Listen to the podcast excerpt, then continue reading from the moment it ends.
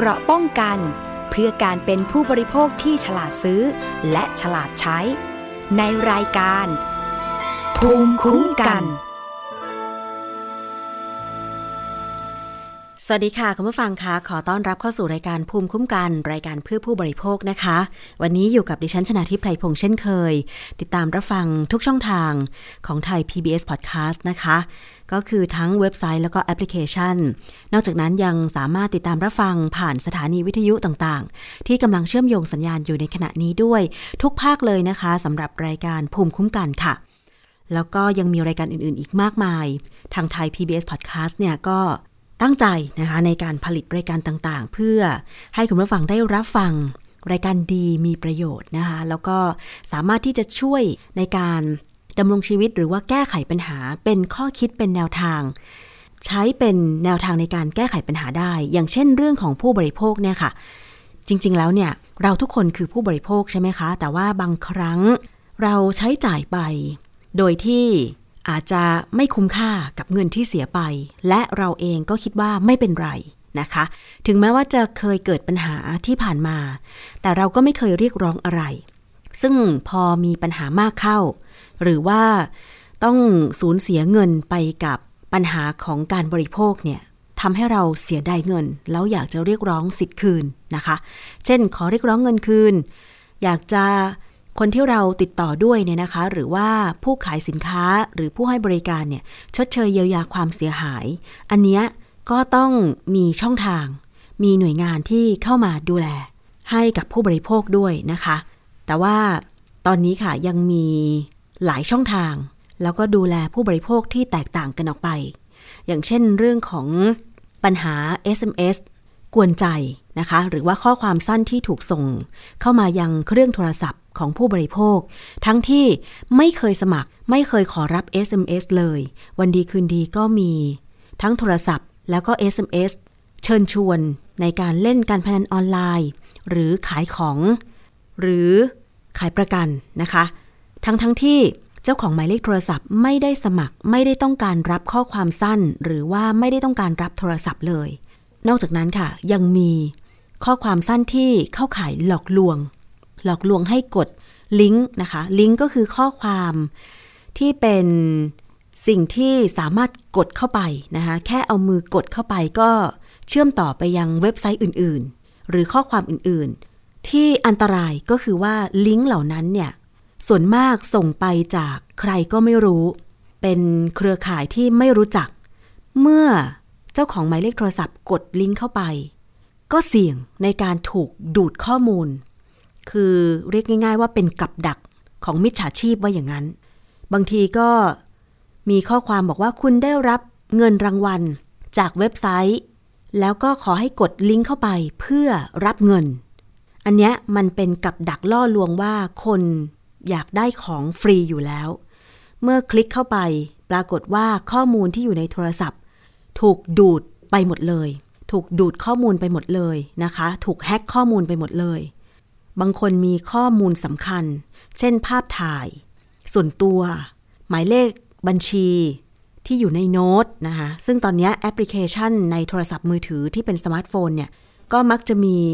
โน้ตหรือว่าแผ่นกระดาษที่สามารถบันทึกข้อมูลต่างๆ ได้ หรือแม้แต่บางคนค่ะ มีการถ่ายภาพ เช่น หน้าสมุดบัญชีไว้อะไรไว้นะคะ โดยที่ ไม่ได้เข้ารหัส เพื่อป้องกันการดูดข้อมูลไว้ก็มีนะคะ เมื่อเผลอไปกด หรือว่าคลิกลิงก์ของมิจฉาชีพที่เป็นกับดัก เพื่อแฮกข้อมูลไปเนี่ยข้อมูลเหล่านั้นก็เลยไปอยู่ในมือมิจฉาชีพ หลังจากนั้นเขาจะเอาข้อมูลของเราไปทำอะไรก็ไม่รู้นะคะ อาจจะเอาไปขายต่อ อาจจะแฮกเอาเงินในบัญชีก็เป็นได้ เพราะว่าในปัจจุบันนี้เนี่ยเรื่องของเทคโนโลยี อินเทอร์เน็ต มักจะมีผู้มีความรู้ความเชี่ยวชาญ สามารถที่จะแฮกข้อมูลอะไรก็ได้ แต่ว่าเป็นภัยร้ายแรงเป็นภัยออนไลน์ ต้องระมัดระวังไว้ทีเดียวค่ะว่าถ้ามีข้อความ หรือว่าโทรศัพท์อะไรเข้ามา ขอให้กดลบไป อย่าไปคลิกลิงก์โดยเฉพาะถ้าเกิดเชิญชวนเล่นพนันออนไลน์ หรือว่าเล่นหวยออนไลน์หรืออะไรก็ตาม เพราะว่ามันสุ่มเสี่ยงที่จะโดนดูดข้อมูลไปนะคะ ลูกหลานก็ช่วยย้ำเตือนข่าวนี้ให้กับผู้สูงอายุ หรือว่าพ่อแม่พี่น้องปู่ย่าตายายในบ้านของคุณด้วย เพราะบางครั้งเนี่ย ผู้สูงอายุในบ้าน มีโทรศัพท์สมาร์ทโฟนใช้ก็จริง เล่น Facebook ก็จริง เล่นไลน์ก็จริง แต่อาจจะไม่เท่าทัน เล่เหลี่ยมกลโกง หรือว่ากับดักของมิจฉาชีพ ในการที่จะล่อลวงหลอกลวงเอาข้อมูลหรือเอาเงิน โดยเฉพาะ ข้อมูลด้านการเงินเนี่ยสำคัญมากนะคะ คุณผู้ฟัง อันนี้ก็อยากจะฝากย้ำเตือนไว้ค่ะ อีกเรื่องหนึ่งนะคะที่เป็นประเด็นอยู่ในขณะนี้ทั้งโลกออนไลน์ แล้วก็ประเด็นพูดคุยกันในสำนักงาน โดยทั่วไป เรื่องของการ CF หรือว่าซื้อกล่องสุ่ม จากการถ่ายทอดสด ขายทางออนไลน์ โดยเฉพาะทางเพจ Facebook เนี่ยนะคะ แต่ปรากฏว่ามีผู้ซื้อกล่องสุ่มบางคนได้สินค้าหมดอายุ ตรงนี้มีกฎหมายระบุเกี่ยวกับการชดเชยเยียวยาอะไรบ้าง เป็นประเด็นเพราะอะไรทราบไหมคะ ก็จากการที่แม่ค้าออนไลน์คนดังคุณพิมพ์ริพาย ได้ Facebook Live ขายกล่องสุ่ม กล่องละแสนก็มีกล่องละหมื่นก็มี อย่างล่าสุดที่เป็นประเด็นว่าคนซื้อกล่องสุ่ม ออกมารีวิวสินค้าที่ได้รับ ว่าเป็นสินค้าที่ไม่มีคุณภาพ แล้วก็บางคนได้สินค้าหมดอายุ เช่นเครื่องสำอาง จึงเรียกร้องให้มีการคืนเงิน ปรากฏว่าล่าสุดเมื่อวันที่ 23 ธันวาคมที่ผ่านมา คุณพิมพ์รีพายได้วิดีโอคอลเปิดใจในรายการแฉนะคะ ระบุถึงแนวทางแก้ไขปัญหาสำหรับคนที่ซื้อกล่องสุ่มของเธอไป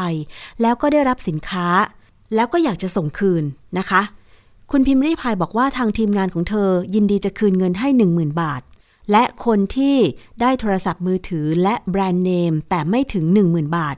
จะเคลมได้เฉพาะเครื่องสำอางตลาดนัด มูลค่า 2-3,000 บาท แล้วแต่กรณี อันนี้เธอก็บอกว่าจะคืนเงินให้นะ 10,000 บาทเลยนะคะ แต่คือก็จะมีบางคนค่ะคุณผู้ฟัง ต่อมาหลังจากที่คุณพิมพ์ริพายเปิดใจ ก็มีลูกค้าที่ไป CF กล่องสุ่มคุณพิมพ์ริพาย ให้ข้อมูลกับผู้สื่อข่าว ว่าตอนนี้ค่ะ เธอได้เตรียมหลักฐานเข้าแจ้งความ แล้วก็ร้องเรียนไปที่สคบแฟนคลับของคุณพิมพ์ริพายคนนี้เนี่ย สั่งกล่องสุ่ม สุ่มรัก ราคา 10,000 บาท สั่งไปสองกล่องกล่องละ 10,000 บาท แต่ว่าเธอเองเนี่ยบอกว่า เธอไม่ได้รู้สึกไม่พอใจ ที่ซื้อกล่องสุ่มหรือได้กล่องสุ่ม เพราะเธอเองก็ได้ทั้งแหวนทองหนึ่งสลึง เครื่องนวดเท้า สกูตเตอร์เด็ก น้ำหอม ครีม counter brand เกินกว่าคาดหวังด้วยซ้ำแต่สิ่งที่เธอรู้สึกแย่ก็คือ การที่ทีมงานของคุณพิมพ์ริพายใส่เครื่องสำอางที่หมดอายุ เครื่องสำอางที่ใกล้หมดอายุ และไม่มีฉลากจดแจ้ง ใส่ในกล่องสุ่มมาเป็นจำนวนมาก ซึ่งเธอบอกว่า มันรู้สึกแย่ ตรงที่คุณพิมพ์ริพายตอน Facebook Live ขายของกล่องสุ่มเนี่ย บอกว่าจะไม่มีทางที่จะใส่สินค้าหมดอายุเข้ามาในกล่องโดยเด็ดขาดนะคะ ซึ่งตรงนี้เธอก็อยากจะเรียกร้องให้ ทางผู้ขายรับผิดชอบกับคำพูดที่บอกว่า จะไม่ใส่ของที่หมดอายุ หรือว่าไม่ใส่ของที่ไม่มีคุณภาพให้ลูกค้า แต่คุณผู้ฟังคะ ก่อนหน้านี้คุณพิมพ์ริพาย พูดในรายการแฉบอกว่า ลูกค้าที่คาดหวังว่าจะได้สินค้ามีราคาจากกล่องสุ่มเนี่ย ก็อย่าได้คาดหวัง เพราะกล่องสุ่มไม่ใช่กล่องสั่งนะคะแต่ลูกค้าที่เรียกร้องว่าไม่ควรใส่ของที่หมดอายุมาในกล่องเนี่ย เธอบอกว่า เธอไม่ได้คาดหวังอะไรเลยกับกล่องสุ่ม จากการซื้อ เพราะเธอรับได้กับของที่มีในกล่อง แต่ต้องไม่ใช่สินค้าที่หมดอายุและไม่ใช่สินค้าที่ไม่มีคุณภาพ นะคะ อันนี้ก็คือการเปิดใจของลูกค้าของคุณพิมพ์รีพาย แต่ทีนี้เราจะมาดูในแง่ของกฎหมายกันค่ะว่า กฎหมายที่ระบุเกี่ยวกับการทำการค้าขายโดยโดยกล่องสุ่ม ขายกล่องสุ่มโดยยังไม่รู้ว่าของข้างในจะเป็นอะไร ในราคาเหมาเหมาแบบเนี้ย กฎหมายระบุไว้อย่างไร แล้วถ้าเกิดปัญหาว่าได้รับสินค้าที่หมด หมดอายุหรือไม่มีคุณภาพแบบนี้ สามารถเรียกร้องอะไรได้บ้าง วันนี้ดิฉันได้เชิญคุณโสพลหนูรัตน์นะคะ หัวหน้าฝ่ายคุ้มครองและพิทักษ์สิทธิผู้บริโภค สภาองค์กรของผู้บริโภคมาร่วมพูดคุยด้วยค่ะ สวัสดีค่ะ คุณโสพลคะครับ สวัสดีคุณน้ำแล้วก็ผู้ฟังทุกท่านครับ ค่ะ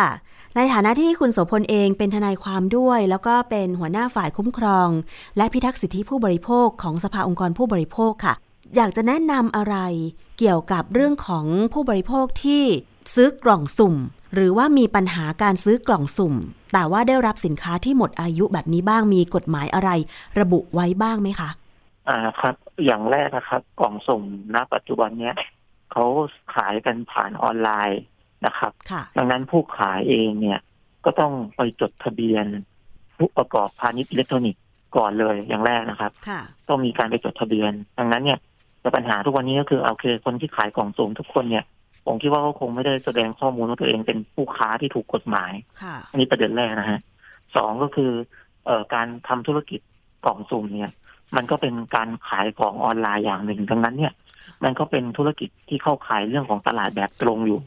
ที่ต้องมาจดทะเบียนกับสคบแล้วก็กฎหมายตลาดแบบตรงเนี่ย ก็เป็นกฎหมายคุ้มครองผู้บริโภคค่ะก็คือถ้าเราซื้อของผ่านออนไลน์แล้วไม่พึงพอใจเนี่ย มีสิทธิ์เลิกสัญญาและคืนเงินได้ภายในเจ็ดวันค่ะอันนี้ไม่ได้เกี่ยวว่าของข้างในเนี่ย จะมีคุณภาพหรือไม่มีคุณภาพนะค่ะถ้าเราซื้อมาแล้วเราไม่พึงพอใจเนี่ย เราสามารถคืนเงินคืนของได้นะครับอันนี้ตามกฎหมายเลย เอ่อส่วนที่สามก็คือว่าแน่นอนเมื่อเราซื้อมาแล้วเนี่ย เอ่อหรือว่าก่อนซื้อก็ดีเนี่ย มันมันมีส่วนที่ทำให้คนตัดสินใจซื้อก็คือเรื่องของคำโฆษณาต่างค่ะๆซึ่งตรงเนี้ย กฎหมายของเอ่อสคบเกี่ยวเรื่องการโฆษณาเนี่ย ก็มีกฎกฎหมายอยู่แล้วว่าการโฆษณาเนี่ยต้องไม่หลอกลวงเป็นเท็จหรือเกินจริงค่ะทำให้ผู้บริโภคเข้าใจผิด ซึ่งแน่นอนฮะ เราคุณซื้อกล่องสุ่มเนี่ย ของข้างในคุณก็ต้องเป็นของที่มีคุณภาพค่ะถ้าเกิดคุณขายของไม่มีคุณภาพ แล้วคุณบอกว่าในกล่องสุ่มจะมีของหมดอายุ จะมีของไม่มีคุณภาพ ก็ไม่คงไม่มีใคร อยากซื้อกล่องสุ่มของของคุณถูกไหมฮะใช่ใช่ไหมฮะค่ะดังนั้นเนี่ย อ่า ซึ่งอันเนี้ยมันมีจุดหนึ่งที่ยังมีช่องโหว่อยู่ก็คือว่า เออจริง ๆ เราเสียเงินหมื่นหนึ่งเมื่อกี้ที่ฟังดูเนี่ยค่ะเราก็ควรได้ของราคาอย่างน้อยหนึ่งหมื่นบาทตามราคาที่เราสั่งค่ะที่เสียเงินไป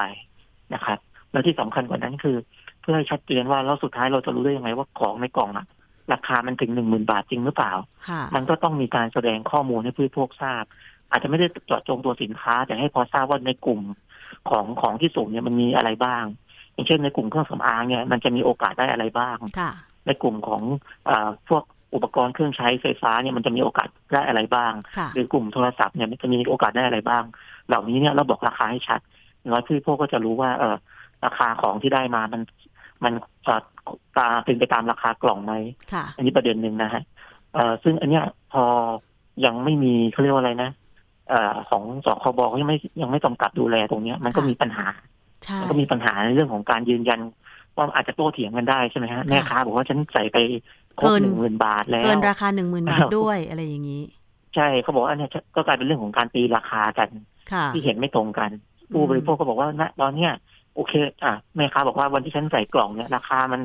เอ่อถึงหนึ่งหนึ่งหมื่นบาท แต่ผู้บริโภคมาเช็คนะวันที่ได้ของเนี่ยหรือปัจจุบันเนี่ย ราคามันเหลือแค่นี้แค่นี้แค่นี้อืมมันไม่ถึงหมื่นอะค่ะอ่าอย่างเงี้ยใช่ไหมฮะมันก็มีปัญหากันได้ดังนั้นมันก็ควรจะทำให้ชัดเจนนะครับอันนี้ก็เป็นประเด็นเรื่องของการโฆษณาที่ต้องไม่ทำให้พวกเข้าใจผิด แล้วก็แน่นอนอีกประเด็นหนึ่งก็คือถ้าเกิดคุณขายกล่องสุ่มแล้วของคุณชำรุดบกพร่องไม่มีคุณภาพหมดอายุอย่างเงี้ยค่ะจริง ๆ มันก็เป็นความผิดตามกฎหมาย ถ้าเป็นอาหารเนี่ยก็เป็นพรบอาหารเรื่องอาหารเสื่อมอาหารหมดอายุค่ะนะฮะเครื่องสำอางก็เหมือนกัน มันก็จะมีพรบเครื่องสำอาง ซึ่งมันก็มีโทษ ซึ่งตรงเนี้ยออยเขาก็ดูแลอยู่ค่ะนะครับ เพราะทุกคนที่จำหน่ายเอ่อโอเค คุณอาจจะอ้างได้นะว่าคุณเนี่ยขายกล่องสุ่มแต่คุณก็รู้ผู้บริโภคก็คุณก็โฆษณาให้ผู้บริโภคทราบอยู่แล้วว่ากล่องสุ่มที่คุณจำหน่ายเนี่ยข้างในมันคือสินค้าประเภทไหน ใช่ใช่ไหมเพราะว่าผู้ดัขางยนั้นจะตามรู้กฎดีหมายอ่าเพราะผู้ขายเขาคงคำนวณเอามาง่ายๆแล้วล่ะว่าหนึ่งหมื่นบาทเนี่ยเขาจะใส่อะไรบ้าง โดยธรรมชาติของคนใช่แล้วขายก็ของก็ต้องอยากได้กำไรใช่ไหมคะ ใช่ครับ แต่แต่แน่นอนคุณขายของคุณต้องการกำไร แต่คุณก็ต้องไม่เอ่อหลอกลวงผู้บริโภคด้วยการเอาของที่ไม่มีคุณภาพมามาขายค่ะนะฮะอย่างผู้บริโภคอันรายนี้นี้เป็นจุดหงที่ที่ร้องเรียนกับครับผู้สื่อข่าวคือจะบอกว่าเนี่ยนะคะ คุณโสพลอืมครับขออธิบายรายละเอียดเพิ่มเติมนิดนึงเผื่อว่าคุณผู้ฟังอาจจะครับได้ข้อมูลเพิ่มเติม คือสิ่งที่เธอคนนี้ร้องเรียนเนี่ยบอกว่า จริง ๆ ไม่ได้ติดใจหรอกเพราะเธอเองก็พอใจกับของ ของที่ได้รับ เพราะว่าเธอเองเนี่ยได้รับทั้งสร้อยคอทองคำหนึ่งสลึงนะคะแล้วก็ได้เครื่องนวดเท้า ได้สกูตเตอร์เด็ก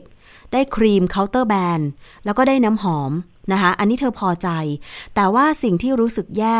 มันจะมีส่วนของเครื่องสำอางที่เธอออกมาโชว์ผู้สื่อข่าว แล้วก็ให้เห็นภาพเห็นคลิปกันเนี่ยสินค้าเครื่องสำอางบางอย่างที่เธอได้เนี่ยมันมีลักษณะซ้ำๆกัน เช่น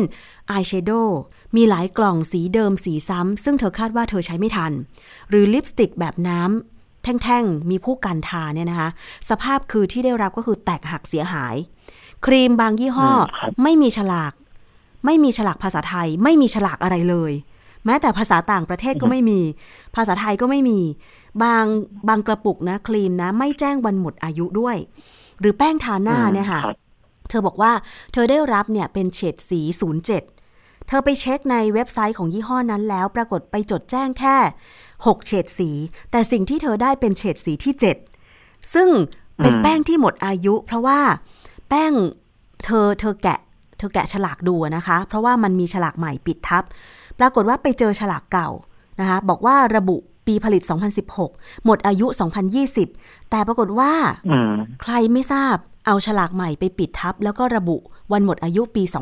2023 ซึ่งเธอบอกว่าเธอรับไม่ได้กับของหมดอายุที่ส่งมาให้เธอ ทั้งๆทที่ตอน Facebook Live ขายของเนี่ย ผู้ขายบอกว่า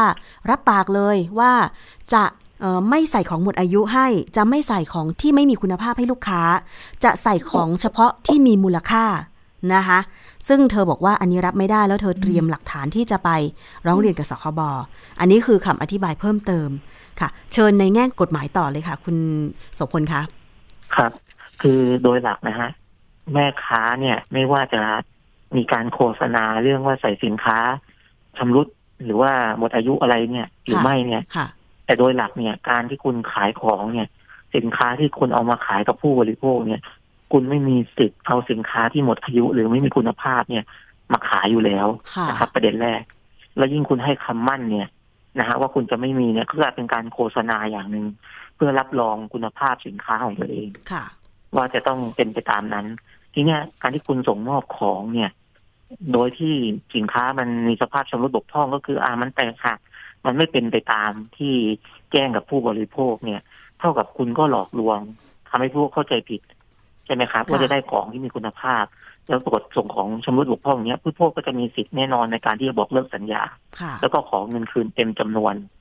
นะฮะต้องบอกแบบนี้เลยค่ะ แล้วก็จริง ๆ ในแง่ของตัวสินค้าที่มัน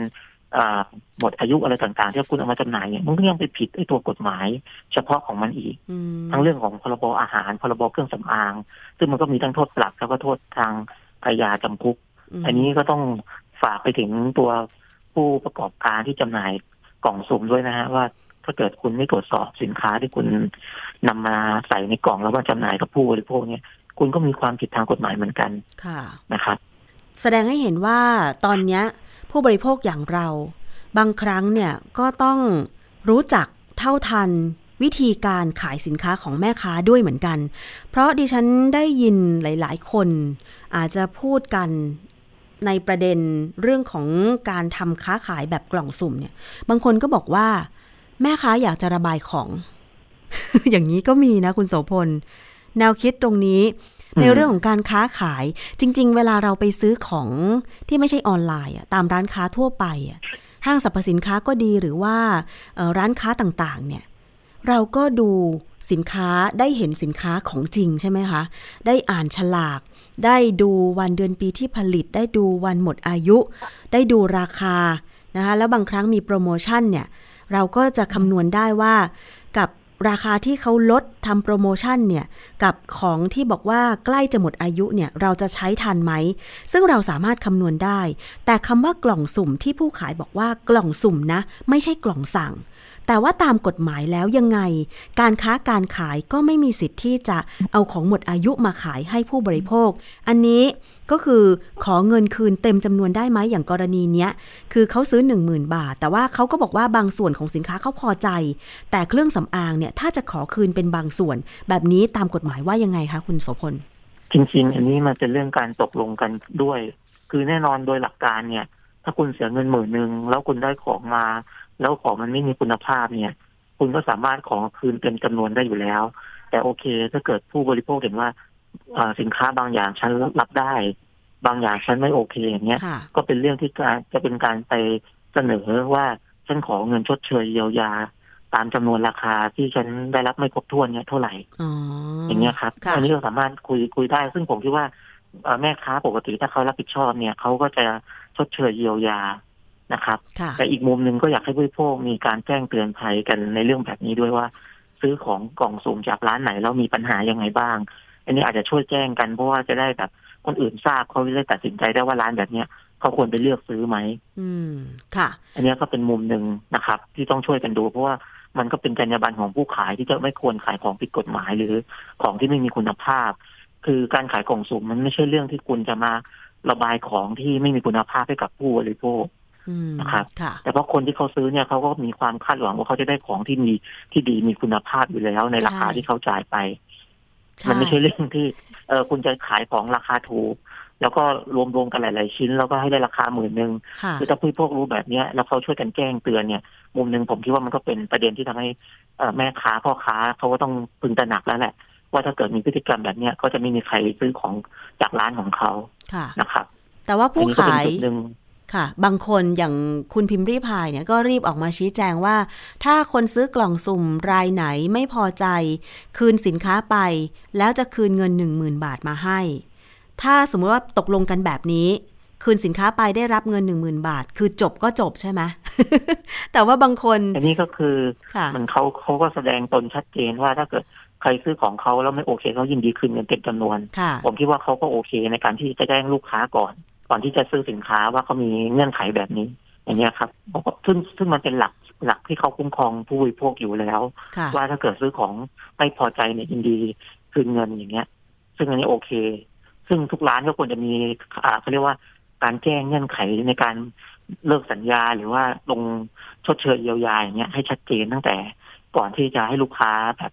เขาตัดสินใจซื้อของของร้านคุณนะค่ะ อืม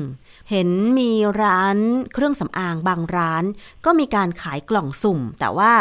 เป็นเป็นขายเฉพาะออนไลน์นะ คือเป็นเป็นแบรนด์ของร้านเลย ไม่ใช่แม่ค้าออนไลน์ทั่วไปเขาก็ขายด้วยเหมือนกัน แต่ว่าอืมครับจะมีการระบุข้อมูลของสินค้าด้วยนะว่า กล่องสุ่มที่คุณจะได้รับไปเนี่ยมีสินค้าอะไรบ้าง แล้วก็ราคาเท่าไหร่ ซึ่งตรงนี้มันจะคล้ายๆกับตอนนี้ที่เรามีกฎหมายว่า การขายกระเช้าของขวัญปีใหม่ใช่ไหมคะ ที่จะต้องมีรายละเอียดของสินค้าระบุ แล้วก็วันเดือนปีหมดอายุของสินค้าด้วย ซึ่งกฎหมายการขายออนไลน์หรือขายกล่องสุ่มเนี่ยจะมีเท่าทันการ ค้าออนไลน์ไหมคะคุณโสพล ตอนนี้คือยังไม่มีกฎหมายให้กล่องสุ่มระบุรายละเอียดพวกนี้ใช่ไหมคะ คือเอ่อกฎหมายเฉพาะยังไม่มีฮะ ซึ่งตอนเนี้ยทางทางสภาเองเนี่ยก็จะเสนอสคบในเรื่องนี้ ว่าควรที่จะเร่งทำออกมา ในการกำกับดูแลเช่นเดียวกับกระเช้าปีใหม่หรือสังฆทานค่ะนะครับ มันเป็นหลักการเดียวกันก็คือ เวลาซื้อเนี่ยเอ่อผู้บริโภคเนี่ยควรจะได้ทราบก่อน ว่าข้อมูลของกล่องสุ่มเนี่ย มันมีสินค้าอะไรบ้าง ที่จะให้กับผู้บริโภคและในราคาเท่าไหร่จำนวนเท่าไหร่ค่ะนะครับ อันนี้เป็นข้อมูลจำเป็น เพราะว่ามันเป็นเรื่องของสิทธิผู้บริโภคว่าก่อนที่จะเราจะบริโภคอะไรก็ตามเนี่ย เราควรได้รับข้อรับรู้ข้อมูลเกี่ยวกับคำพัฒนาตัวสินค้าคำโฆษณาฉลากต่างๆ อย่างถูกต้องครบถ้วนค่ะอันนี้ผมคิดว่าเป็นบทบาทที่สคบต้องรีบออกกฎหมายมากำกับค่ะ สนับสนุนนะคะให้ทางสภาองค์กรของผู้บริโภคเร่งที่จะเสนอสคบให้มีการออกมาตรการเกี่ยวกับการกำกับดูแลการทำการค้าขายออนไลน์ของกล่องสุ่ม เห็นบอกว่าจริง ๆ แล้วสคบมีการคุยกันถึงเรื่องนี้ แต่ไม่แน่ใจว่าคืบหน้าไปถึงตรงไหนแล้ว ถ้ายังไงมีความคืบหน้าอะไร ดิฉันจะขอสอบถามไปทางคุณโสพล และช่องทางอื่น ๆ ของสภาองค์กรผู้บริโภคอีกครั้งหนึ่งนะคะว่า กล่องสุ่มมีความคืบหน้าอย่างไร เพราะว่าตอนนี้มันมีแม่ค้าออนไลน์หลายเจ้าทีเดียว ขายกล่องสุ่มคือจริง ๆ แล้วคุณโสพลคงเคยเห็นนะ ตอนแรกที่มีกล่องสุ่มมาเนี่ย มันเป็นกล่องอาหารทะเลเนาะใช่ไหมคะ ตอนแรกใช่คือครับใช่คือตอนแรกมันก็มีปัญหาเท่าไหร่นะช่วงแรกเนี่ยค่ะมันมีตอนช่วงขายตอนพวกเครื่องสำอางอะไรตอนเนี้ยที่ขายในเฟซบุ๊กกันนี่แหละเยอะๆเนี่ยอืมใช่ เพราะว่าดิฉันก็เห็นเพื่อนใน Facebook นะ ซื้อกล่องสุ่มอาหารทะเล เช่น กล่องสุ่ม 500 บาท แต่เขาก็จะมารีวิวว่าสินค้าอาหารทะเลที่เขาได้เนี่ยมีอะไรบ้าง ซึ่งบางคนก็บอกว่าคุ้มราคาอะไรประมาณนี้นะคะ แต่ว่าพอมันมีกล่องสุ่มของแม่ค้าออนไลน์เจ้าดัง ๆ ขึ้นมาเนี่ยมันมันเกิดกระแส คนก็เลยแห่ไปสั่งกันเยอะหรือเปล่า ตรงนี้คุณโสพลอยากจะให้ข้อคิดอะไร เกี่ยวกับการขายออนไลน์ และกล่องสุ่มรวมถึงในอนาคตที่อาจจะเกิดรูปแบบการค้าขายออนไลน์ที่เพิ่มมากขึ้นด้วยค่ะ คือตอนเนี้ยอย่างแรกเลยผมคิดว่าตัวพ่อค้าแม่ค้าที่จะทำธุรกิจบนออนไลน์เนี่ย ก็ต้องมีการแสดงตนให้เกิดความเชื่อมั่นกับผู้บริโภค ว่าคนขายเนี่ยมันมีตัวตนจริงไม่ใช่มิจฉาชีพเนาะเพราะอย่างที่เรารู้ว่าตอนเนี้ยการช่อโกงออนไลน์มันเยอะนะฮะค่ะดังนั้นถ้าเกิดคุณไปจดทะเบียนแล้วเอาเลขทะเบียนมาแสดงให้ผู้บริโภคทราบเนี่ย ว่าคุณเป็นแม่ค้าที่ขึ้นทะเบียนถูกต้องตามกฎหมายไปจดทะเบียนตลาดแบบตรงกับสคบเพื่อจะรับรองว่าคุณเป็นแม่ค้าพ่อค้าที่มีตัวตน อันนี้ก็เป็นจุดแรกที่สร้างความเชื่อมั่นให้กับผู้บริโภคได้ แล้วก็ผู้บริโภคก็ควรจะซื้อจากร้านที่เขาแสดงข้อมูลเหล่านี้ค่ะนะครับเพราะอย่างน้อยก็มีกฎหมายที่คุ้มครองอย่างอย่างแน่นอนในเรื่องของการตลาดแบบตรงที่จะเจ็ดวันไม่พอใจสามารถคืนเงินคืนของได้ แล้วก็อีกประเด็นหนึ่งก็คือเรื่องของกล่องสุ่มเนี่ย ผมคิดว่าแม้ว่ามันจะเป็นเหมือนกับสิ่งที่มาบูมช่วงเนี้ย แต่ความจริงแล้วเนี่ย การที่เราจะซื้ออะไรก็ตามเนี่ย เราก็ต้องศึกษาหาข้อมูลแล้วก็ควรจะเลือกซื้อในสิ่งที่เราต้องการจริง ๆจำเป็นจนะครับริงกล่องสุ่มเนี่ยจำเป็นจริงเช่นกล่องสุ่มเราซื้อมาเนี่ยเออมันก็ควรจะดูว่าของเนี่ยที่เราจะสุ่มซื้อมาเนี่ย มันเป็นของที่เราต้องการจริง ๆ หรือเปล่าๆค่ะนะครับเพราะบางที เออเราสามารถเก็บเงินได้เพื่อจะได้สิ่งที่เราต้องการอะค่ะไม่จำเป็นต้องไปซื้อเป็นกล่องสุ่มก็ได้ค่ะอันนี้ก็ฝากฝากเป็นข้อคิดนะฮะค่ะว่าเออบางอย่างเนี่ยเราสามารถแสวงหาได้ด้วยการเก็บหอมรอมริบไปซื้อของที่เราต้องการจริง ๆ เนี่ยจะดีกว่าไหม บางทีอาจจะนะครับไม่ต้องเสียเงินเป็นหมื่นเป็นแสน แล้วได้สินค้าที่เราใช่ไม่ได้ใช้ใช่ไหมคะ ใช่เพราะสุดท้ายเนี่ยเราเสียเงินหมื่นหนึ่งอย่าลืมว่าของที่เขาให้เรามาในกล่องอะ มันก็ต้องเป็นของที่มีมูลค่า ถึงหนึ่งหมื่นบาทค่ะกับการที่เรามีเงินหมื่นหนึ่งแล้วเราไปซื้อของที่เราต้องการเลยเนี่ย กี่ชิ้นกี่ชิ้นก็ว่าไปให้ได้หมื่นหนึ่งเนี่ยอันไหนมันดีกว่าค่ะนะครับดิฉันคิดว่าอันนี้ก็เป็นจุดเอ่อพิจารณา จุดจูงใจของกล่องสุ่มก็คือว่า เป็นสินค้าที่มีราคาแพง แต่คนเนี่ยอยากได้ราคาถูก เช่นน้ำหอมเคาน์เตอร์แบรนด์ต่างๆ พอมีการอ่าจูงใจว่า ถ้าคุณซื้อกล่องสุ่มนี้เราจะใส่น้ำหอม ยี่ห้อนี้ลงไปในกล่องสุ่ม คนก็เลยคิดว่า โอเค ฉันได้ของที่ต้องการ ส่วนสินค้าที่จะได้มาเพิ่มเติมก็ไม่เป็นไร แต่ปรากฏว่ามันไม่ใช่อย่างนั้นทุกครั้งเสมอไปใช่ไหมคะคุณโสพลทีเนี้ยเอ่อประเด็นนี้นะผมผมเสริมนิดนึงก็คือว่า พอมีการโฆษณาว่าจะมีของชิ้นใหญ่ราคาแพงเช่นรถบ้างน้ำหอมบ้างอะไรที่มันราคาสูงกว่าค่ะ ราคาหมื่นหที่นึ่งเขาเนี่ยขายกล่องหมื่นหนึ่งเนี่ยค่ะอ่าทีนี้มันก็จะเกิดประเด็นว่าบางคนที่ซื้อกล่องสุ่มเนี่ยมันก็จะมีคนที่ได้และคนที่เสียใช่คนที่เสียก็คือคนที่ไม่ได้ของตามนี้ อันเนี้ยมันก็จะมีจุดที่รู้สึกว่าเอ๊ะเปรียบเทียบกันเข้าข่าย มันเข้าข่ายพรบพนันหรือเปล่าอ่เพราะว่ามันทำช่ให้เกิดฝ่ายได้และฝ่ายเสียค่ะนะครับมันมันเข้าข่ายการพนันหรือเปล่าอันเนี้ยมันก็มีประเด็นอยู่เหมือนกันค่ะ แล้วก็อีกมุมหนึ่งก็คือ การที่คุณบอกว่าคุณใส่น้ำหอมเนี่ยส มมติคุณขายพันกล่อง แล้วคุณใส่น้ำหอมมากี่กล่อง ค่ะ คุณไม่ได้ใส่ทุกกล่องนี่ นั่นน่ะสิ ใช่ไหมฮะ ค่ะ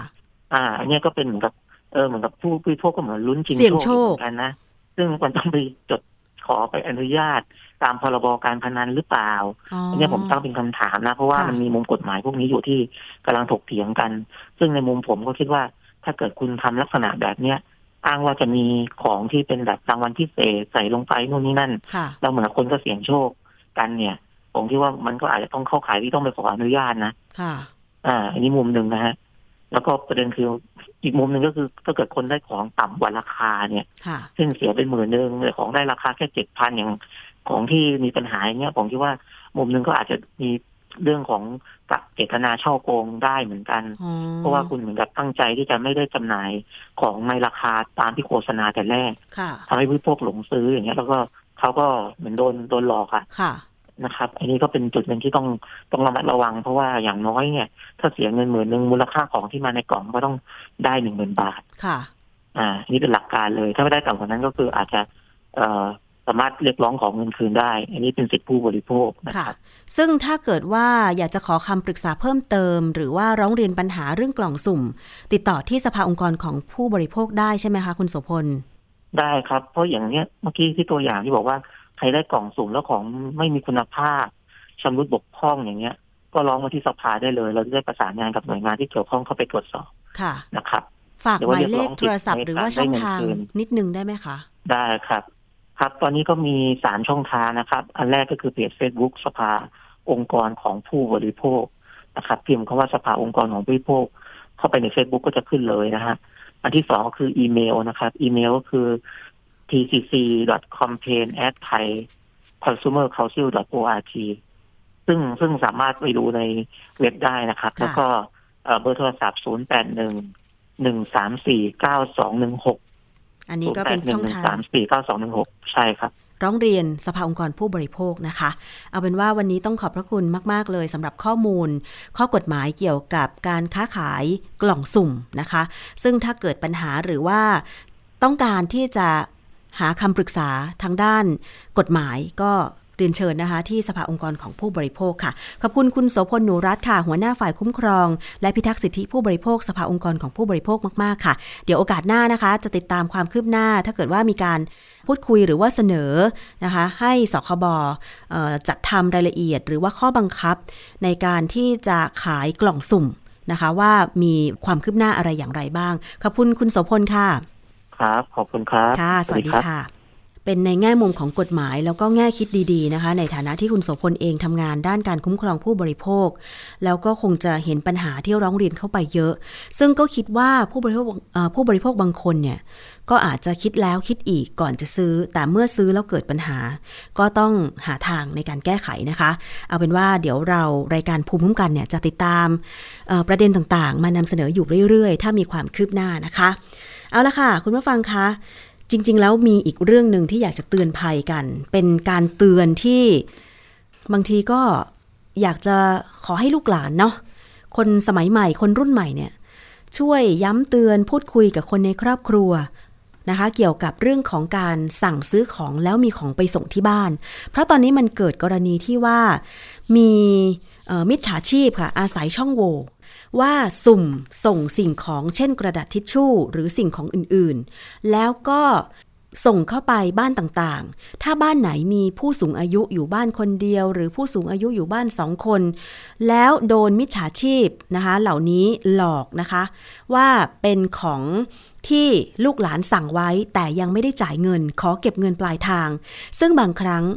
คนแก่ที่อยู่บ้านหวังดีค่ะ ว่าลูกหลานสั่งของแล้ว จ่ายเงินให้ลูกหลานก่อนนะคะ แต่ปรากฏว่าลูกหลานไม่ได้สั่งเลย เป็นมิจฉาชีพต่างหากที่หลอกเก็บเงินไป อย่างเช่นมีผู้เสียหายที่ได้รับกระดาษทิชชู่นะคะ บางคนเนี่ยญาติดิฉันเองนะคะ ปรากฏว่าโดนไปแล้วค่ะ ได้กระดาษทิชชู่3ห่อ โดนเรียกเก็บเงินไป 39 บาท แต่อันนี้ยังดีนะ มีอีกคนหนึ่งที่ถูกมิจฉาชีพส่งกระดาษทิชชู่ไปเหมือนกัน อันนี้ห่อใหญ่หน่อย แต่ว่าถูกเรียกเก็บเงิน 1,050 บาท คุณผู้ฟัง มันเกินไปจริง ๆนะคะ เพราะว่ามิจฉาชีพเหล่านี้เนี่ยอาศัยช่องโหว่ความความที่คนแก่อยู่บ้านคนเดียวหรืออะไรอย่างเงี้ยนะคะ ก็เอาเป็นว่าลูกหลานที่สั่งของเป็นประจำเนี่ยนะคะ ช่วยบอกคนแก่ที่บ้านด้วยว่า วันนี้สั่งสิ่งของอะไร จ่ายเงินแล้วหรือไม่อย่างไรนะคะ ถ้าจะตัดปัญหาเลยก็คือ เวลาสั่งของออนไลน์ ตัดจ่ายเงินไปเลย แล้วบอกผู้สูงอายุที่บ้านว่า ถ้าของมาส่งให้รับของอย่างเดียว ไม่ต้องจ่ายเงิน แต่ถ้ามีอะไรที่ต้องจ่ายเงินปลายทาง แล้วก็ขอให้โทรหาลูกหลานก่อนว่าลูกหลานได้สั่งสินค้าชนิดนี้ไหม ถ้าไม่ได้สั่งก็คือให้คืนสินค้าไปแล้วก็อย่าจ่ายเงิน เพราะว่า มักจะเป็นมิจฉาชีพที่หลอกเก็บเงินปลายทาง หลอกเอาเงินของเราไปนั่นเองนะคะ อันนี้เตือนภัยกันค่ะ ช่วงนี้เราไปติดตาม คิดก่อนเชื่อกันต่อเลยดีไหมคะ วันนี้ดิฉันคุยกับดรแก้วกังสดานนภัยนักพิษวิทยาค่ะ เกี่ยวกับเรื่องของสินค้าเพื่อสุขภาพมีจริงหรือในตอนที่ 2 แต่ว่าคุณผู้ฟังกับข้อมูลที่ว่า ถ้ากินอาหารรสหวานมากเกินไป จะเสี่ยงทำให้ภูมิคุ้มกันตกจริงหรือไปฟังกันค่ะ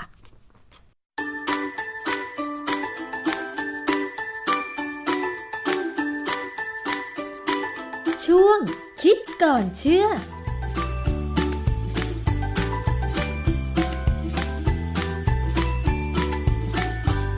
พบกันในช่วงคิดก่อนเชื่อกับดรแก้วกังสดานนภัย นักพิษวิทยากับดิฉันชนาทิพไพรพงษ์เช่นเคยค่ะ วันนี้เรามาคุยกันเกี่ยวกับเรื่องของ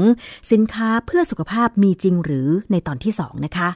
คุณผู้ฟังคะมันมีข้อมูล เผยแพร่อยู่ในอินเทอร์เน็ตนะคะ จากศูนย์ต่อต้านข่าวปลอมประเทศไทยนะคะ เมื่อ 5 ธันวาคม 2564 ค่ะ เกี่ยวกับเรื่องว่าเครื่องดื่มสุขภาพถ้าดื่มมากไป หรือดื่มเป็นเวลานาน จะทำให้ภูมิคุ้มกันตก เสี่ยงติดโควิด -19 ได้ง่ายจริงหรือ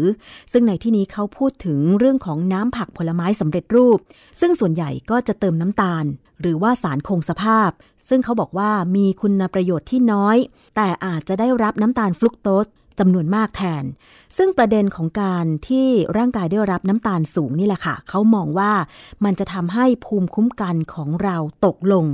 ทำให้การป้องกันการติดเชื้อโควิด -19 ก็น้อยลงไปด้วย เรื่องนี้มีข้อมูลงานวิจัย อธิบายทางวิทยาศาสตร์ไว้อย่างไร ต้องมาถามกับอาจารย์แก้วค่ะ อาจารย์คะ ถ้าเราได้รับน้ำตาลมาก จะทำให้ภูมิคุ้มกันของเราตกจริงเหรอคะอาจารย์ คือน้ำตาลมากเนี่ย เราก็เสี่ยงที่จะเป็นโรคเบาหวานพอเป็นเบาหวานแล้วเนี่ยคนที่เป็นเบาหวานเนี่ยส่วนใหญ่ภูมิต้านทานเขาต่ำนะต่ำเพราะว่าจะสังเกตว่าเวลาเขาเป็นแผลเนี่ยเป็นนาน บางคนก็อธิบายว่าเหตุที่เป็นแผลเนี่ยนาน เพราะว่าในเลือดมันมีน้ำตาลเยอะแบคทีเรียมันก็เลยมีอาหารกิน อันนี้ก็มีเหตุมีผลนะค่ะแต่ว่าถ้าจะบอกว่าน้ำตาลเนี่ยทำให้ภูมิต้านทานต่ำแต่ว่ากินน้ำตาลเยอะๆเลยกินหวานมากๆเนี่ยภูมิต้านทานต่ำเนี่ยเสี่ยงโควิดเนี่ยมัน มันยังไม่มีงานวิจัยที่ไปถึงตรงนั้นแบบชนิดชัดเจน ผมไม่ได้บอกว่าที่เขาอธิบายเนี่ยมันจริงหรือไม่จริง เพราะว่าเรายังมีข้อมูลไม่พอ แต่ว่าผมพยายามจะหาข้อมูลมา เพื่อยืนยันว่าจริง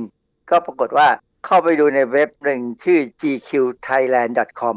เขามีบทความเรื่อง 7 พฤติกรรมควรเลี่ยงที่อาจเสี่ยงต่อการทำลายระบบภูมิคุ้มกันในร่างกาย ซึ่งหนึ่งในเจ็ดนั้นเนี่ยเขากล่าวถึงพฤติกรรมการกินน้ำตาลมากเกินไปค่ะ มีตอนหนึ่งเขาคงไปแปลที่ไหนมานะเขาบอกว่าคริสตี้ฮาเวลนักโภชนาการให้คำแนะนำว่าน้ำตาลเป็นคู่แข่งสำคัญของวิตามินซีในระบบภูมิคุ้มกันของร่างกาย เนื่องจากทั้งสองสิ่งนี้มีโครงสร้างทางเคมีที่คล้ายกัน จึงหมายความว่ายิ่งมีน้ำตาลในระบบภูมิคุ้มกันมากขึ้นเท่าไหร่ ก็ทำให้วิตามินซีเข้าสู่เซลล์เม็ดเลือดขาวน้อยลงเท่านั้น ซึ่งส่งผลต่อประสิทธิภาพของระบบภูมิคุ้มกัน ที่ลดลงด้วยค่ะเขาพูดอย่างนี้เนี่ยผมฟังอ่านแล้วผมก็ยังค่อนข้างจะไม่ค่อยเห็นด้วยนะ เพราะว่าเรารู้ว่าถ้าสมมติว่าภูมิคุ้มกันเนี่ยกำลังเพิ่มขึ้น เช่นตอนฉีดวัคซีนเนี่ยค่ะเราเคยพูดไปทีแล้วว่า เวลาฉีดวัคซีนเนี่ย น้ำตาลในเลือดน้ำตาลกลูโคสเนี่ยมันจะต้องเพิ่มขึ้น เพราะว่าจะต้องมีการเอาไปสร้างเป็นสารให้พลังงานเนื่องจากว่าการฉีดวัคซีนเนี่ย กระตุ้นภูมิต้านทานต้องมีการสร้างโปรตีนที่เป็นแอนติบอดีเยอะมากค่ะสร้างเซลล์ใหม่ๆ เยอะมาก เพราะฉะนั้นน้ำตาลกลูโคสในร่างกายต้องเพิ่มขึ้น เพื่อเอามาใช้ก็เป็นการระดมน้ำตาลในร่างกายออกมาเขาบอกเขาบอกว่าน้ำตาลถ้ามีในเลือดมาก แล้วไปทำให้วิตามินซีเข้าไปได้น้อย คือเขาจับแพ้ชนแกะแล้วเปล่าก็ไม่รู้เนื่องจากว่าวิตามินซีเนี่ยใช่มันจำเป็นต่อระบบภูมิคุ้มกันค่ะเอ่อวิตามินซีสังกะสี วิตามิน A อย่างน้อยนะ แล้วก็โปรตีนเนี่ยสี่ห้าอย่างเนี่ยจะเกี่ยวข้องกับระดับภูมิคุ้มกันอืมนะเพราะฉะนั้นในบทความเนี่ยถ้าเขาบอก reference หรือว่าเอกสารอ้างอิงสักนิดนึงนะผมจะตามไปดูอยากจะได้อยากรู้เหมือนกันว่ามันจริงไม่จริงค่ะก็ปรากฏว่าเขาก็พูดลอยๆนะฮะคือจริงๆวิตามินซีเนี่ยมันก็สร้างมาจากกลูโคสจริงๆพื้นฐานเนี่ยในพืชเนี่ยเข้าเอากลูโคสเปลี่ยนไปโน่นเปลี่ยนไปนี่กระบวนการยาวมาก แล้วก็มาเป็นวิตามินซีค่ะ แต่มนุษย์เราเนี่ยสร้างวิตามินซีสร้างเองไม่ได้ และเราไม่มีเอนไซม์เหมือนกับพืชหรือสัตว์บางชนิด เพราะฉะนั้นเนี่ยก็เป็นเรื่องที่อ่านแล้วก็มันก็เหมือนกับว่ายังคาใจอยู่เดี๋ยวต้องพยายามหาข้อมูลเพิ่ม ถึงจะบอกว่าเขาพูดจริงหรือเขาอ้างขึ้นลอยๆ หรือเขาสันนิษฐานแบบไม่มีเหตุผล ผมก็ไปตามดูข้อมูลอีกพอสมควรนะ ก็ไปเจอบทความเรื่องหนึ่งเป็นการวิจัย ชื่อ a high sugar diet affects cellular and humoral immune responses in the sophila ก็คือก็บอกว่าผลของอาหารที่มีน้ำตาลสูงนะมีผลต่ออระบบภูมิคุ้มกันทั้งที่เป็น cellular กับฮิวม o รัลคือ cellular เนี่ยก็คือเป็นเลือดขาว ถ้าฮิวม o รัลเนี่ยก็คือแอนติบอดีในแมลงวี คืองานวิจัยเนี่ยเขาศึกษาโดยใช้แมลงวีเป็นโมเดลเป็นรูปแบบนะฮะ บทความวิตีพิมพ์ในวารสาร Experimental Cell Research ปี 2018 เขาเลี้ยงแมลงวีด้วยอาหารที่มีน้ำตาลซูโครสสูงเป็น 6.7 เท่าของอาหารปกติ คือผมเคยใช้แมลงวี ในงานวิจัยของผมมานานเลยละค่ะหลายสิบปีเลย เพียงแต่ว่าเราใช้คนละเรื่องกัน ผมใช้ในอีกแง่ของการพิสูจน์การก่อกลายพันธุ์ การต้านการก่อกลายพันธุ์ แต่อันนี้แมลงวีที่เขาคงเป็นสายพันธุ์ที่เขาศึกษาเกี่ยวกับภูมิต้านทานได้ อาหารแมงวีเนี่ยส่วนใหญ่แล้วจะมีน้ำตาลซูโครสหรือน้ำตาลทรายเนี่ยผสมกับแป้งข้าวโพด แต่คราวนี้พอเขาเปลี่ยนให้น้ำตาลน้ำตาลทรายเนี่ยสูงขึ้นเป็น 6.7 เท่าเนี่ยมันก็สูงมากค่ะแมลงวีเนี่ยมันก็ชอบกินน้ำตาลนะชอบความหวานเขาเขาถึงเรียกว่าแมลงวีเนี่ยคือแมลงวันผลไม้ ก็พบว่าในงานวิจัยที่ให้แมลงวีกินน้ำตาลเยอะๆเนี่ยเจอข้อบกพร่อง เกี่ยวกับความสามารถด้าน phagocytosisยังไงคะอาจารย์ ของแมลงวี phagocytosis คืออะไรคะอาจารย์ phagocytosis เป็นส่วนสำคัญหนึ่งของระบบภูมิคุ้มกัน เซลล์ในระบบภูมิคุ้มกันหลายประเภทนะทำหน้าที่ phagocytosis ได้ เช่น neutrophil macrophage dendrite ซึ่งเป็นเซลล์แบบหนึ่งนะฮะเขาเรียกว่า dendritic cell เนี่ยกระบวนการ phagocytosis เนี่ยคือการที่ เซลล์เนี่ยจะกลืนเชื้อโรคเข้าไปในเซลล์ แล้วค่ะย่อยทำลายทิ้งโดยเอนไซม์เพราะฉะนั้นถ้ามีอะไรไปรบกวนระบบ phagocytosis เนี่ยก็จะทำให้ระบบภูมิคุ้มกันต่ำลง เพราะว่าอะไรเพราะว่ากระบวนการ phagocytosis เนี่ยเป็นกระบวนการตอนแรกเลยของการต่อสู้กับเชื้อโรค เซลล์ต่างๆเนี่ยจะจัดการย่อยเชื้อโรคให้เป็นชิ้นเล็กชิ้นน้อยค่ะแล้วก็มองหาว่าส่วนไหนของเชื้อโรคเนี่ยที่แสดง ฤทธิ์การเป็นแอนติเจน ซึ่งจะไปกระตุ้นการสร้างแอนติบอดีได้อ๋อนะค่ะถ้ากระบวนการฟาโกไซโตซิสล่มเนี่ยมันจะล่มไปเกือบทั้งหมดเลยเหรอนะคะมีงานวิจัยอะไรที่บ่งบอกว่า ถ้ากระบวนการฟาโกไซโทซิสล่มเนี่ยจะทำให้ร่างกายเป็นยังไงอาจารย์ อันนี้ในการศึกษาในแมลงวีที่กินน้ำตาลสูงเนี่ยนะเขาก็ศึกษาว่าคือปกติเนี่ย เวลาเราจะดูว่าเซลล์ของแมลงหวี่เนี่ย หรือแม้กระทั่งของของสัตว์อื่นก็ตามเนี่ยสามารถจัดการกับสิ่งแปลกปลอมได้หรือไม่เนี่ยเขาใช้เมล็ดยาง latex latex นี่ก็เป็นพวกยางเนี่ยแหละทำให้มันเป็นเมล็ดเล็กๆค่ะหรือว่าสปอร์ของเชื้อรา ชนิดหนึ่งชื่อ Beauveria เอาให้เข้าไปในในสิ่งมีชีวิตในแมลงหวี่หรือว่าในสัตว์ทดลองเนี่ยอืมเสร็จแล้วเนี่ยเซลล์ที่ทำหน้าที่ phagocytosis จะจัดการทำลายพวกนี้ คือถ้าสมมุติว่าระบบของ phagocytosis ล่มเนี่ยตัวอย่างง่ายๆเลย เชื้อรา ไอ้เจ้า Beauveria เนี่ยมันจะมีสปอร์แล้วมันงอกขึ้นมาได้ในตัวแมลงทำให้แมลงเนี่ยก็ตาย เพราะว่ามันงอกเป็นตัวเชื้อราแล้วเนี่ย เส้นใยมันก็จะไปทั่วตัวของแมลงแมลงก็ตายลง เพราะว่าน้ำตาลเนี่ยให้แมลงหวี่กินเยอะๆเนี่ยแมลงหวี่ก็ตาย เพราะว่าเจ้าเชื้อรา Beauveria เนี่ยมันงอกขึ้นมาได้ หรือเม็ดยางลาเทกที่เขาให้มันกินเข้าไปเนี่ยมันก็ไม่ถูกกำจัดก็ค้างอยู่ในเซลล์ปรากฏไซของเขาเนี่ยนะอันนี้ก็เป็นตัวอย่างหนึ่งที่เห็นว่าน้ำตาลส่งผล อีกอันหนึ่งที่เข้าดูในงานวิจัยก็คือว่าน้ำตาลเนี่ยมันไปกระตุ้นการพัฒนาของลามิโลไซต์ลามิโลไซต์เนี่ยมันไม่ใช่เซลล์ที่อยู่ในมนุษย์ แต่อยู่ในแมลงหวีอือฮึเป็นเซลล์เฉพาะในตัวอ่อนของแมลง ที่มีความสามารถในการต่อสู้เชื้อโรคที่บุกรุกเข้ามาค่ะหมายความว่ามันก็คล้ายๆกับของมนุษย์เนี่ยมนุษย์เราจะมีเซลล์ เป็นเขาเรียกว่าเป็น natural killer cell เป็นพวกเซลล์ที่เกิดมาเมื่อเรา ออกมาจากท้องแม่เลยจะมีเซลล์ที่เป็นภูมิคุ้มกันที่ต่อสู้กับเชื้อโรคแบบไม่ไปจำเพาะนะค่ะคืออะไรเข้ามาก็สู้ได้เลยนะปรากฏว่าพอแมลงหวี่เนี่ยกินน้ำตาลเยอะๆเข้าไปเนี่ย lamellocyte เนี่ยในต่อมน้ำเหลืองเนี่ยมันมีมากเกินไปแล้วมันมีอยู่ตลอดเวลาเหตุผล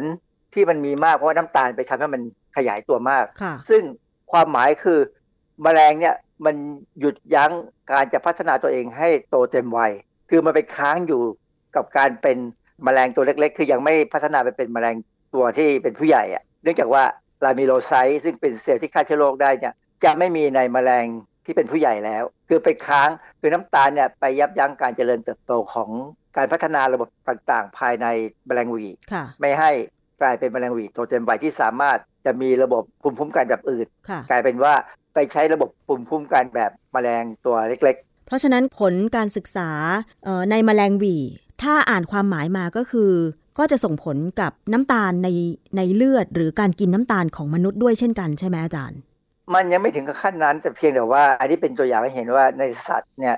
อย่างแมลงแมลงวีเนี่ยมีหลายอย่างที่คล้ายกับคนนะระบบบางอย่างเนี่ยคล้ายกับระบบในคน แต่เพียงแต่ว่าเออยังเทียบกันไม่ได้หรอกเพราะแมลงวีนี่อยู่ในคนละไฟลัมอยู่คนละกลุ่มของมนุษย์นะต่างกันเยอะอินเสกแมลงกับแมมมอลเนี่ยมันคนละแบบกัน แต่ที่สำคัญคือว่า แมลงวีที่เราใช้เป็นตัวแทนในหลายเรื่อง แมลงวีได้กินน้ำตาลเยอะ แต่ถ้าคนเรากินน้ำตาลเยอะแบบแมลงวีเนี่ยคือกินเยอะกว่าปกติซึ่งเราพยายามบอกว่าให้กินน้ำตาลให้น้อยนะอย่าให้เกิน 6 ช้อนชาเนี่ยถ้ากิน 60 ช้อนชาอะไรจะเกิดขึ้น นั่นน่ะสิคะอาจารใช่ไหมย์มันเคยมีงานวิจัยในเรื่องนี้ไหมคะยังไม่เคยผมยังไม่เห็นนะแต่เรารู้ว่าคนเราเนี่ยโดยเฉพาะคนไทยเนี่ยนะชอบกินขนมหวาน เพราะว่ามันไม่ใช่ขนมหวานอย่างเดียว ในอาหารคาวของไทยเนี่ยอย่างเช่น ผัดกระเพราอย่างเงี้ยอาจารย์ ก็จะต้องใส่น้ำตาลไปสักหนึ่งช้อนเล็กๆ ถ้าคนที่ไม่ใส่ผงปรุงรสอย่างอื่นอย่างเงี้ยค่ะอาจารย์ก็ต้องต้องใส่นะผมผมผัดกะเพราผมก็ใส่อือฮึไม่งั้นมันไม่กลมกล่อมเพราะฉะนั้นเนี่ยอาหารไทยแม้จะเป็นอาหารคาว เราก็เติมน้ำตาลไปเล็กๆ น้อยๆ ครึ่งช้อนหรือ 1 ช้อน แต่ว่าเราก็ได้น้ำตาลจากอย่างอื่นด้วย เช่น วันนี้ดิฉันดื่ม กาแฟสดไปแล้ว 1 แก้ว ในกาแฟสดก็จะมีนมสดแล้วก็มีนมข้นหวาน ถึงแม้ว่าจะไม่หวานมากแต่ก็ได้ไปแล้วใช่ไหมคะ และวันนี้ดิฉันยังกินขนม เรียกว่าขนมมันไปอีก ขนมมันก็จะมีน้ำตาลอีกอาจารย์ แสดงว่าดิฉันก็ได้น้ำตาลมาจาก 2 เมนูละถูกไหมฮะอาจารย์ มันก็ไม่น่าจะสูงมากนะเพราะว่าขนมมันเป็นน้ำตาลเขาคงใส่ไม่เยอะหรอกเพราะว่ามันนี่เป็นยังเป็นสตาร์ชเป็นแป้งอยู่ ยังค่อยๆย่อย ถ้าเรากินเข้าไปก็ค่อยๆย่อยค่ะน้ำตาลจะไม่ขึ้นสูงเร็ว ที่เรากังวลคือน้ำตาลในเลือดเนี่ยขึ้นเร็ว ถ้าขึ้นเร็วเนี่ย อินซูลินมันออกมาไม่ทันแล้วมันจะมีปัญหานะฮะค่ะแล้วคราวนี้คนไทยบางคนเนี่ยชอบกินทองหยิบฝอยทอง อืมใช่ใช่ กินมากมหาศาลยิ่งถ้าเป็นฝอยทองกรอบอย่างเงี้ยโอ้โหกินไม่หยุด คืออันนี้อันนี้เป็นลักษณะของคนโดยเฉพาะผมเคยเห็นคนหนึ่งเขากินอย่างเงี้ยเยอะมากว่าอายุ 61 62 ก็ตายด้วยโรคมะเร็งตับอ่อนอันนี้ก็ไม่แน่ใจว่ามันเกี่ยวข้องกันไหมนะ แต่ว่าเขาก็ไปเลยก็ได้เสียดายเป็นคนที่มีความรู้ดีอะเป็นอาจารย์ด้วยกันเนี่ย เราถึงเสนอกันว่าให้ลดกินหวานมันเค็ม น้ำตาลก็กินพอปลาแรมปลาแรมนะ สรุปแล้วอาจารย์คะ งานวิจัยที่อาจารย์ไปค้นมาเกี่ยวกับว่าถ้าเรากินน้ำตาลมากเกินไป จะทำให้ภูมิคุ้มกันของเราตกลง แล้วก็อาจจะเสี่ยงกับการติดเชื้อต่างๆ โดยเฉพาะตอนนี้เราต้องระวังอย่างมากในการ ป้องกันตัวเองไม่ให้ติดเชื้อโควิด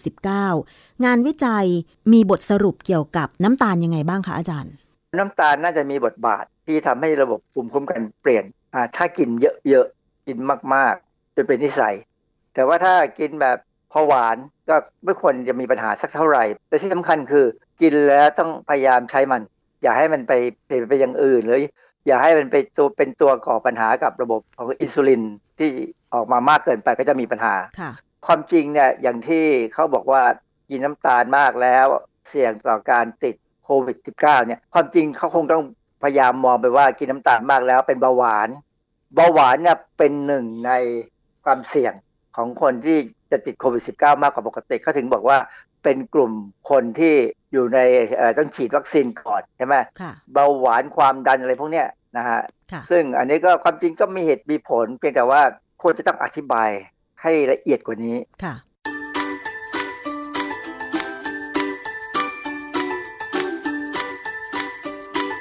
ช่วงคิดก่อนเชื่อ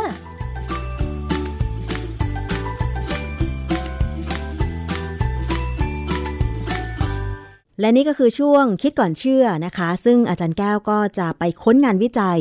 มาหาคำอธิบายทางวิทยาศาสตร์ ให้เราได้เข้าใจง่าย ๆ ค่ะ ซึ่งบางครั้งอาจจะมีคำศัพท์ วิทยาศาสตร์ที่อาจจะฟังดูแล้วยาก แต่ดิฉัน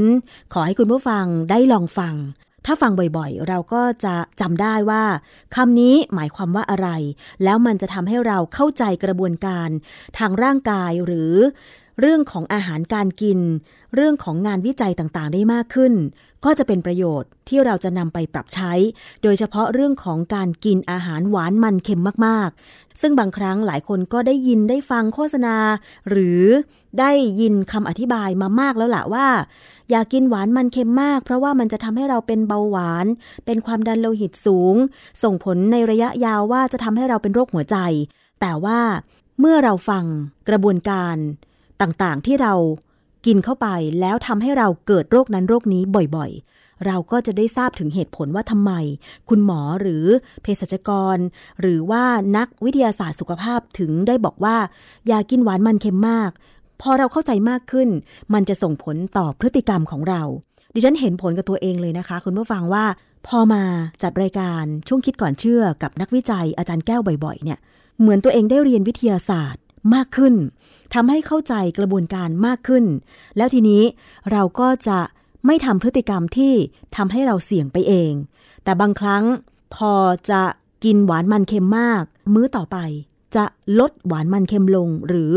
กินอาหารที่เป็นอาหารสดอาหารคลีน ไม่ปรุงแต่งมากแบบนี้เป็นต้น ซึ่งก็รู้สึกว่ามันจะดีกับสุขภาพนะคะ คุณผู้ฟังก็เลยอยากจะให้คุณผู้ฟังเนี่ยได้ฟังคำอธิบายทางวิทยาศาสตร์ ควบคู่กันไปด้วย จะได้เข้าใจได้ลึกซึ้งมากยิ่งขึ้นค่ะ นี่คือทั้งหมดของรายการภูมิคุ้มกัน รายการเพื่อผู้บริโภคสำหรับวันนี้นะคะ ขอบคุณมากเลยสำหรับการติดตามรับฟัง ซึ่งเมื่อเข้าไปฟังรายการต่างๆ หน้าเว็บไซต์ของไทย PBS Podcast แล้วเนี่ยนะคะ คุณผู้ฟังก็สามารถแชร์ รายการไปให้เพื่อนๆ ไปให้พ่อแม่พี่น้องของคุณได้ฟังได้ แล้วก็ต้องขอบคุณทุกสถานีวิทยุเลยที่เชื่อมโยงสัญญาณรายการภูมิคุ้มกันด้วยนะคะ วันนี้หมดเวลาลงแล้วค่ะ ดิฉันชนะทิพไพรพงศ์ต้องลาไปก่อน สวัสดีค่ะ ติดตามรายการได้ที่ www.thaipbspodcast.com แอปพลิเคชัน Thai PBS Podcast หรือฟังผ่านแอปพลิเคชัน Podcast ของ iOS Google Podcast Android Podbean SoundCloud และ Spotify ติดตามความเคลื่อนไหวของรายการและแสดงความคิดเห็น โดยกดถูกใจที่ facebook.com/thaipbspodcast